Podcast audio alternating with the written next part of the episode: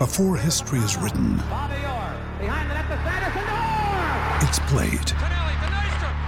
Before it's frozen in time, it's fought one shift at a time. Before it's etched in silver, it's carved in ice. What happens next will last forever. The Stanley Cup Final on ABC and ESPN Plus begins Saturday. From a network of top secret, highly secure locations across South Texas, this is the Spurs Insider Podcast. I am your host, Mike Finger, joined by Express News Spurs beat writers Tom Orsborn and Jeff McDonald, along with Express News sports editor Nick Talbot. Um, we are recording this after the the conclusion of a road trip that went against the expectations of the podcast. Uh, that was followed by the final game of the road trip, which was the first game at home against the New York Knicks. Um, that basically looked like a team at the end of a road trip. Um, but we can get right into kind of the way the ways that the local cagers defied expectations over the past week, starting with some pretty decent games on the West Coast. Jeff McDonald. You want to start with the positivity today? Yeah. Why are, not? Are, are we wrapping up, up, already? We just started. um, um, yeah. You were on the trip. Um, what did you see? Um, I think, uh, if I'm not mistaken, and maybe we were we were sandbagging a little, but when we when we convened to talk about the trip beforehand, I think all of us predicted an 0 for three trip, and uh, the local I, cagers, I the lo- local cagers. I, I, guess we didn't really realize at the time exactly the disarray the Portland Trailblazers win. We're in, but the local cagers I just, mentioned an, it, and just that, annihilated, and that was just yes. annihilated the Blazers and then turned around and beat Steph Curry and company at, at home at the Center, um, and played pretty well in Phoenix. Lost the game, but played pretty well. Um, I think if you had gone to that trip and said they're going to go two and one, I think you would have taken that in a in a New York minute. So, um, you know, good trip. Uh, they're kind of learning to play on the road, learning to win on the road. The Golden State game uh, was another one. Um, like like the Boston game where they had a big lead, blew a big lead, and then they were the team that made the plays plays down the stretch to um, you know seal the game. And the difference here is that um, this one was on the road. Like they went into a pretty hostile environment there in San Francisco.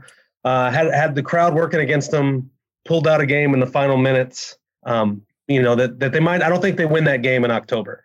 I think I think if you're looking for signs of growth in this team, those kind of late game moments where they're actually um, getting some stuff accomplished um, is a sign of how far they've come since the beginning of the season. They got the GM in Portland fired right before that, which I thought was interesting. Like that, that's how badly they beat him. Um, and I realized that's sort of uh, unrelated to it, but that's that that was amusing that the these Blazers really are in disarray in a lot of different ways, and it's sort of I don't I don't know if this is the right tangent to go on right now, but uh, the Blazers are just an example of how you can just have everything fall apart yeah. in, the NBA. Um, even when you think you've got the right pieces, I mean, you're building around Damian Lillard, which seems like a pretty good idea. Um, and and just a few bad decisions, and that Portland. The issues there are more complex than just a couple of bad decisions. I mean, there was some kind of internal dysfunction, uh, to put it mildly, that that led to all this. But I mean, the championship windows, and I'm not even sure Portland's was ever all the way open. But they they're so fleeting in the NBA, and I, I know listeners get tired of hearing this, but it's just another example of how good the Spurs had it for so long to be able to to compete for championships as long as they did during the Duncan era when so many things have to go right. And and the blazers seem to to be in a good position and now it's just kind of a nightmare for them. So um uh yeah i don't know where i was going there but big picture wise for the spurs if we're talking about blazers big picture um where do, where do you see this rebuilding season um, so far for this team? Are, are they getting what they wanted out of 2021 22? Yeah, I, I think that's a good point, Mike. That, yeah, it underscores the need for patience you know, and that this is this is reality for this franchise, and you know, it, it was a long time coming, and that's something to be grateful for.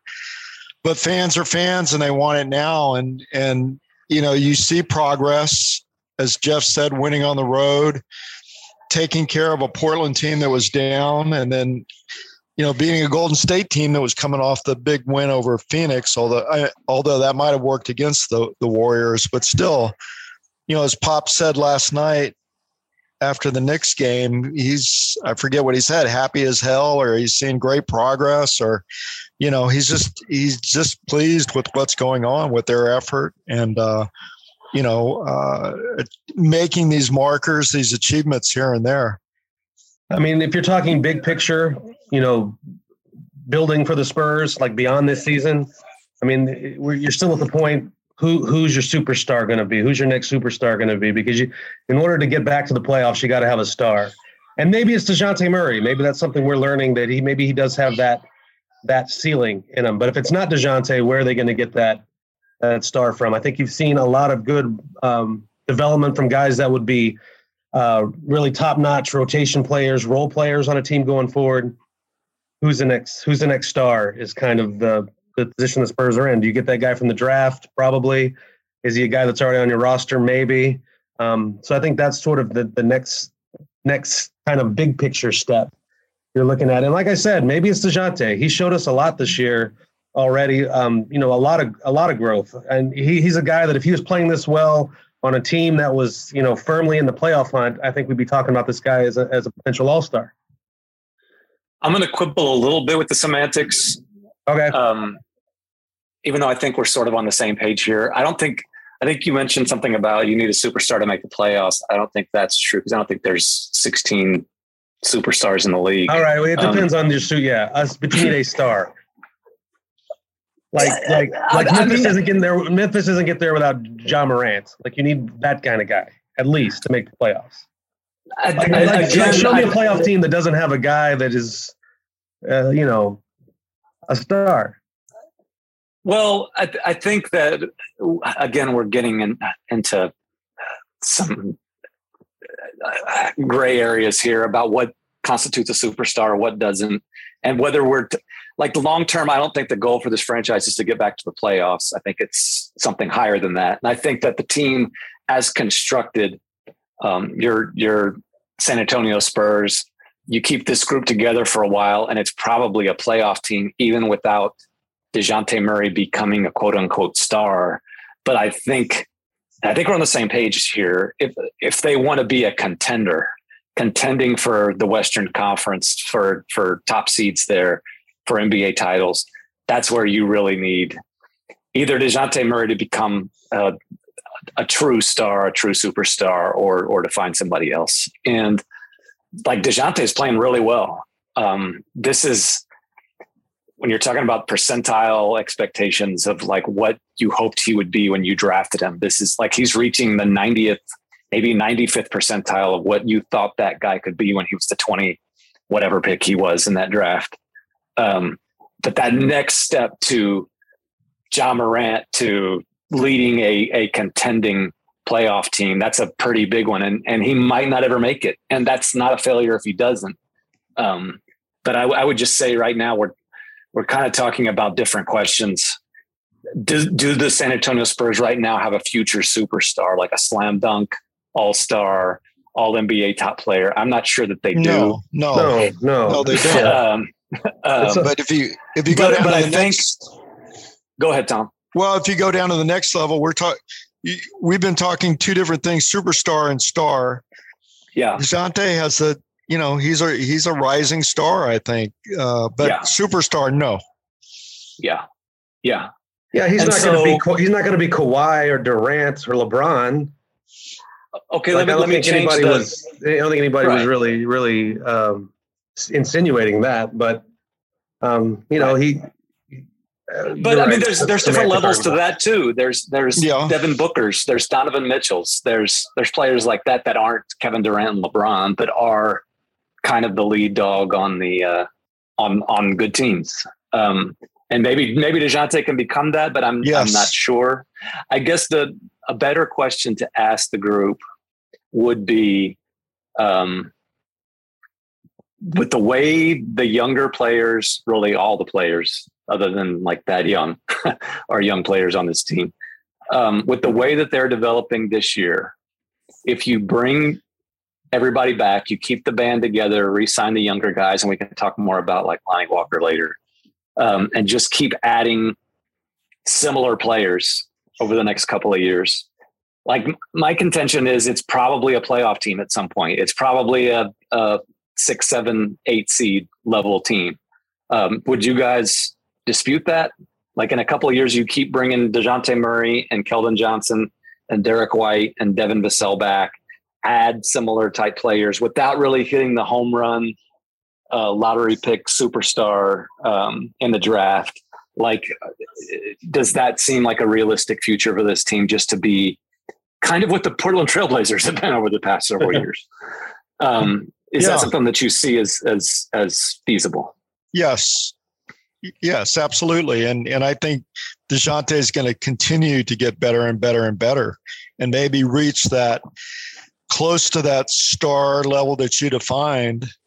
You know, of a Booker, Mitchell. I think he has yeah. that potential. Yeah. Yeah, I think uh, the answer is yes, but it also depends on what the West does. Um, kind of see a shift in the NBA this time in the NBA for the first time, where the the East is kind of stronger, which is shocking. Um, if it stays the way it is right now, then yes. If it's loaded like it was two or three years ago, maybe they're maybe maybe they're you know the team that's almost there. You know the nine ten guy. Um, it also depends on growth of Dejounte Murray. If he's going to be that All Star, and you really want to see a second guy kind of up to that level, is that is that going to be Devin Vassell? Is that going to be a kid that looked pretty good for 18 this week? Um, Josh Primo. Primo, you know? Primo, yeah, Primo. We can do the Primo chance. Looked pretty good this week for for an 18 year old kid. I mean, that's I thought you know in the limited minutes he gets, he looks pretty good. I'm sure Spurs fans are probably more excited than they should be, but that's just the way fandom works. But he looked pretty good, and it really depends on who that second or third option kind of depend grows to be. I think on whether or not they're a contender like the Blazers were, who were you know were never the one or two. They were always the you know four through six before this complete and utter fall apart that's happening for them right now. And the Spurs can be that, I, but I do think one of these guys kind of needs to join Dejounte on that level, where you're not a ten-time All Star, but you might be a two to three-time All Star two, two to three time, two to three time All Star, pretty pretty lofty. Like I'm not sure Dejounte Murray ever makes the team. And uh, this is this is, this is true, what I mean. We're talking we're, we're, talking about the span of ten years. Might, I, I can tell you right. I can I can go on the record right now. This team does not have two two to three time All Stars All Stars on it. It might not have one, but the, on the roster right now there are mm. not two two players that are going to make two All Star teams. That's just hmm. because Jock Landale's in uh, the G League. And that could be too. Yeah, absolutely. Yeah. Um, hmm. but basically, it's it's a just a they're doing kind of what they have to do, and I don't. You're not going to make the blockbuster trade um, because no small market team does that anymore. You cannot. It's a version of free agency. You don't trade for the the superstar um, who doesn't want to be there. And the superstars that we've seen time and time again are going to the flocking to the major markets. So you kind of just have to collect the assets like they've been doing. And you know, you didn't mention Keldon Johnson earlier. You know, he can be. I think there's more to him. Um, he can take that next step. I don't think he ever. I, I might be overly negative here, but I don't think he becomes a two to three time All Star. Like there's a lot left for him, but that's a high bar. Like there's only so many All Star spots and uh, it's just tough to make it. Dejounte Murray's averaging almost a triple double. I'm not sure he makes the All Star team this year. So um, I think. Yeah, I wasn't arguing that he'd make it this year. I just arguing that he might make one because injuries happen it, and guys get put on the team. It's, it's it's hard to do. Like Devin Booker took forever to make one. Yeah, um, I mean, I mean, even look at Dame. I mean, I mean, and then he's a six time, and you think he could even be on several of those teams. Or look at Demar.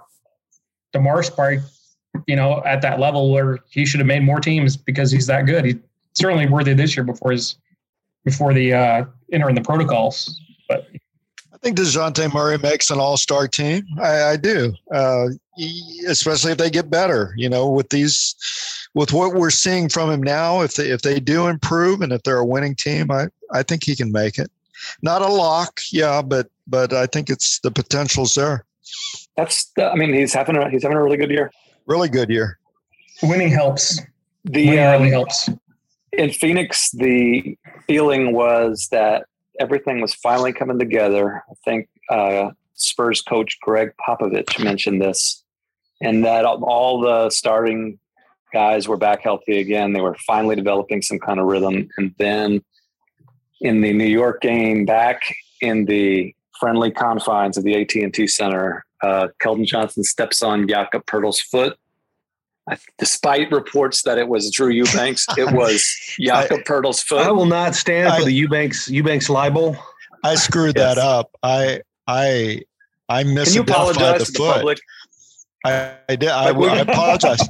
I apologize to the public. I apologize to to you, Mike Finger. Uh-huh.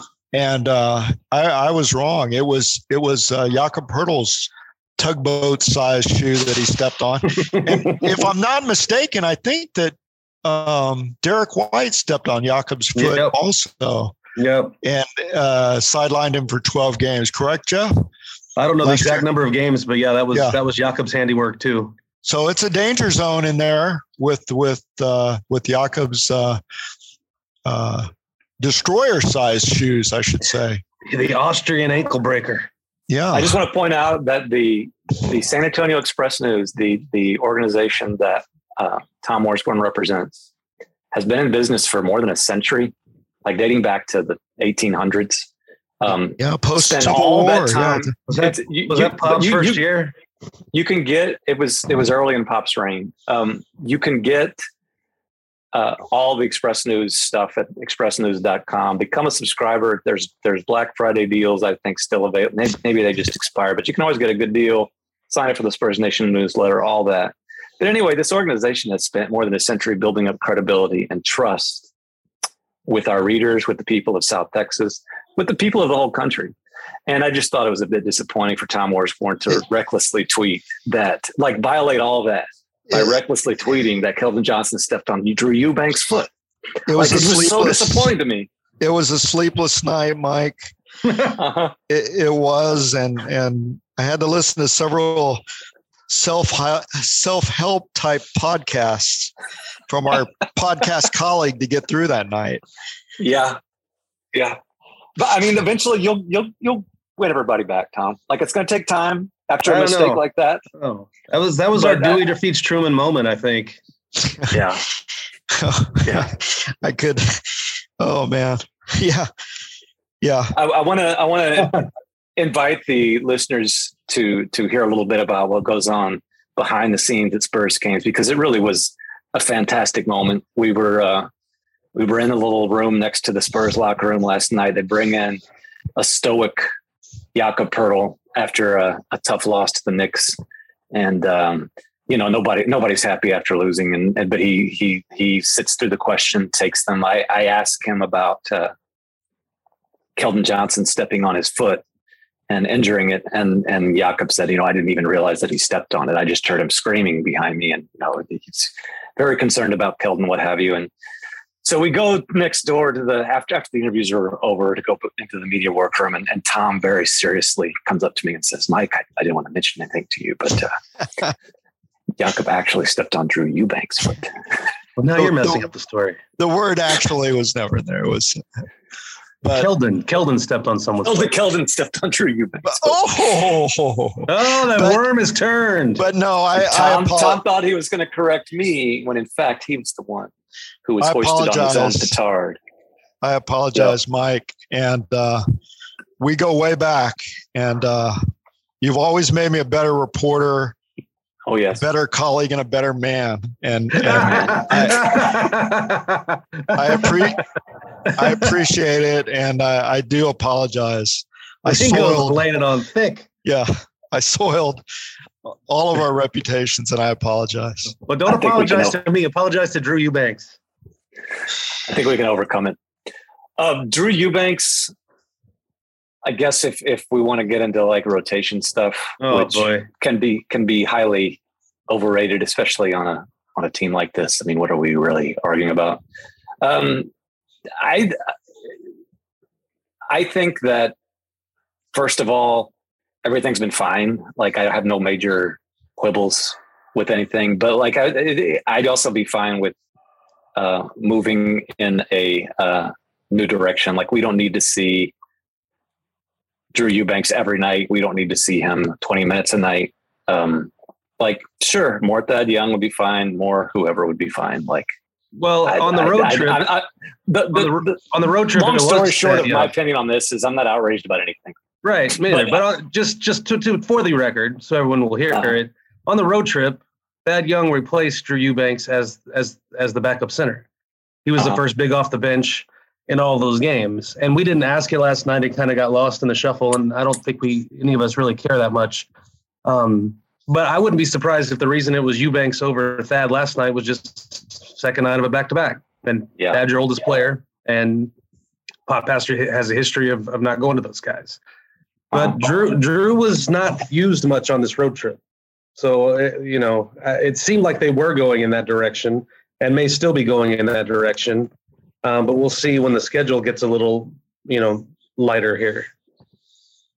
It's been no secret that um, I mean that has mentioned it going back a month um, to us in interviews about how you know the unfortunate situation that he's been in. He's been very positive, as we've mentioned on the podcast a lot but he's also meant no words about the fact that you know this isn't the this isn't what he expected when he came here. I think he's mentioned that um, lots of times over the past month or so. Um, I still think that he's traded yeah uh, sooner sooner than than than the trade deadline for sure. I, I like I'm not sure it's going to happen this week, but that's still kind of the position that the Spurs are. I don't think that's changed at all. Um, that they they're going to move that guy. They've intended that since they made the trade for DeRozan, or or trade of DeRozan for Thad Young and uh, the rest of that package. And uh, you know, I guess there's a difference in uh, in in theory whether you play the guy that you want to trade or you keep him healthy to avoid having him to tear an ACL or whatever and then get mm. nothing for him. But I, I, I, think they're just kind of playing it right down the middle there. Yeah. I would not be surprised at all for him to end up being a Phoenix Sun or uh, yeah any any any other team that that could use a guy like him. And not to not to belabor the point, but I just I used the uh, Google to look it up. But on this past road trip, uh, Drew Eubanks played four minutes in Portland, was DNP at Golden State, eight minutes against Phoenix, and in fact, yeah, uh, the, the game against New York, he played 15 minutes on the second night of a back to back. It was his first uh, outing playing double digit minutes since November 22nd when the Spurs lost at home to Phoenix. So he's really kind of kind of worked slid down the down the depth chart a little bit here over the last couple of weeks, uh, and it's been more of a Thad Young uh, show. Just for the record, so we all know what we're talking about. And with the way that the the uh, injuries have been sort of piling up um, here and there with this team over the past several weeks, like I can't think of. Uh, I, they're they're basically playing who they need to play. Yeah. Um, Jock Landale's going back to the G League, and I think you pointed this out. That's probably a good move that could have happened sooner, um, just to give him some playing time. Um, well, but, you know, I, I was mean, thinking of uh, what what made me think of that was listening to Josh Primo talk about what it was like for him. You know, Josh had a really good game in Phoenix. Um, didn't score a lot, only took two shots, but he defensively he looked like he knew what he was doing and where he was supposed to be and what the rotations were supposed to look like and places where he could gamble for a steal or places where he could be in the right place to make a block. And he wasn't really doing that when, in his earlier appearances. And when you talk to Josh, it was because he's saying, Yeah, I had no idea about the scheme at all when I got here. I just got off the plane basically. And you go down to the G League and they and and play and practice with those guys every day, like you're not getting to play and practice at the NBA, and they're teaching you the Spurs system and the Spurs mm-hmm. terminology and the Spurs scheme. And so when I came back up here, this is Primo talking, and I'm paraphrasing a lot.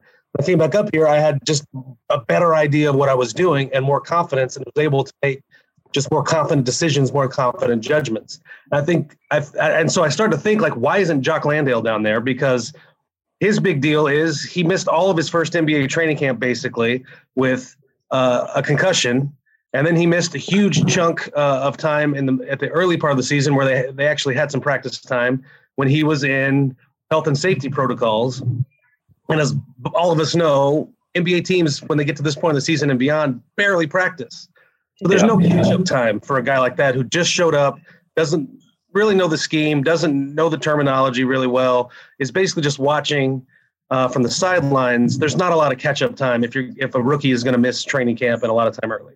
So I wondered why why isn't he in Austin learning this stuff like Primo did? And I, you know, apparently that you know Brian Wright and those guys can read my mind telepathically, and and made that call today. So I think it'll be a good move for him. I think it's a, actually a closer step towards him getting on the floor in the NBA than a step away from it, if that makes sense.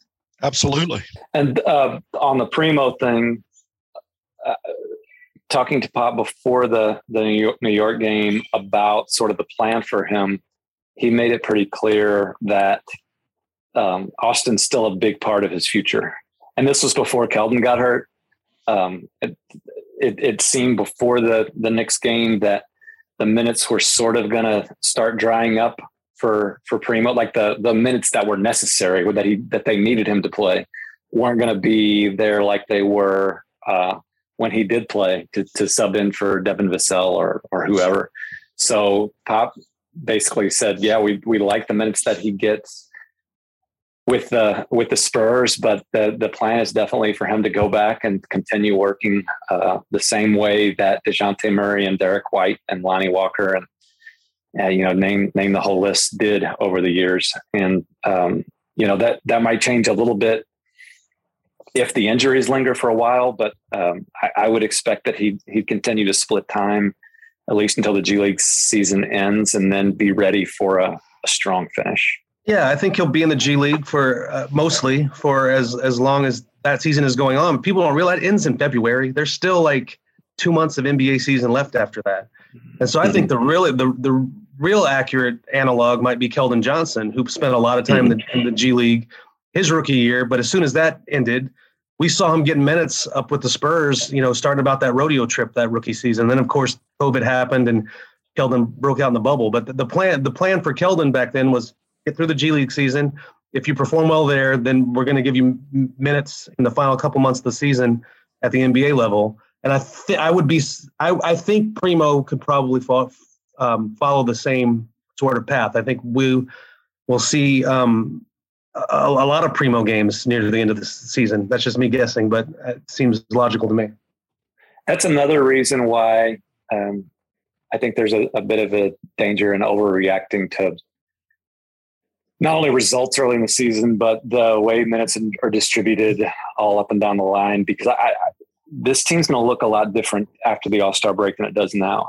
Uh, Thad Young will be gone. Zach Collins might finally be available, although considering his history, I never take anything for granted. Um, Jock Landale could be ready to play. Josh Primo could be ready to play. Could be a completely different look. Um, and this is something, obviously, that we'll monitor as the season progresses.